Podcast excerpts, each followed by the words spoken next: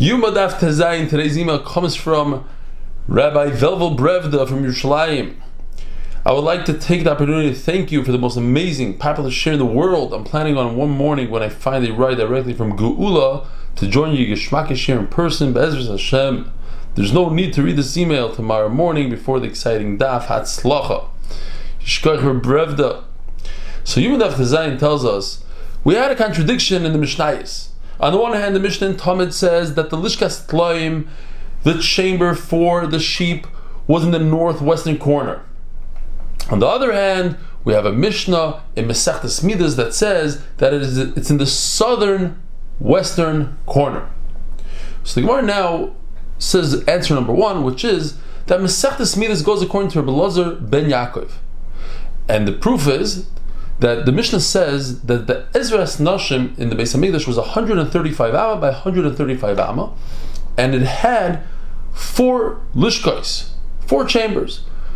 The south eastern one was for the Nazirim. Over there, they would shave their head and take the hair and put it underneath the pot that's cooking their shlam. The northeastern corner is the Dira Eitzim, that's where they had the wood. Kohanim that had a mumim, they would sit there and de-warm take out the worms from the wood.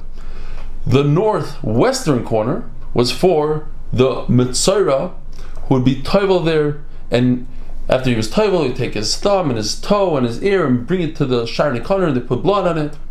The southwestern corner, Rabbi Yaakov says, I don't know what it is, I forgot what it is. So you see from here that he's the author, otherwise, why do you say that? Abba says, I know exactly what that is. That's a Beis Shmanya. That's where they store the wines and the oils. Another proof the Gemara says that the entire Masech is Rabbi Lazar Yaakov because it says that the eastern wall of the Beis Hamikdash was very low, so that the kohen standing on Har doing the Paraduma could see directly into the Heichal. What's the cheshbon? Only according to Rabbi Lazar ben Yaakov does it have to be low. Why?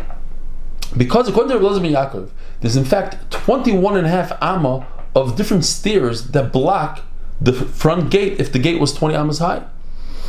Why is that? Because to go from the Chayil into the Azar, there's 12 steps. Each step is a half amma that equals six ammas.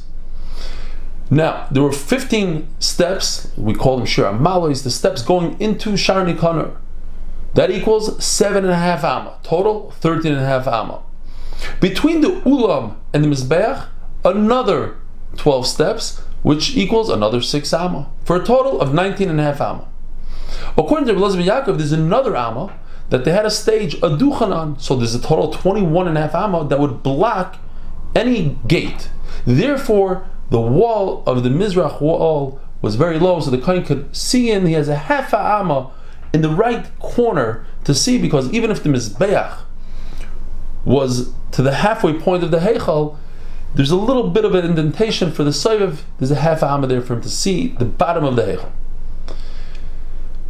Now, according to Rav Adda bar Ahava, it doesn't have to be necessarily that the entire Masechta is Rav Yaakov. This idea could go according to Rabbi Yehuda as well, because Rabbi Yehuda says that the Mizbeach was directly in the center of the Heichal, taking up the entire entrance to the Heichal, and therefore you couldn't see in, so you had to make the Mizrach wall lower. But the Gemara proves that it cannot be the Masechta can't go according to Rabbi Yehuda. It has to be going according to Rabbi ben, ben Yaakov. Why is that?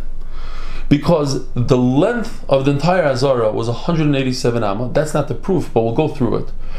There's 11 amma for the Ezra's Yisrael, 11 amma for the Ezra's Kohanim, a total of 22 amma. The Mizbeach itself took up 32 ammas, total of 54 amma. Between the Ulam and the Mizbeach, there's another 22 amma, 76 amma.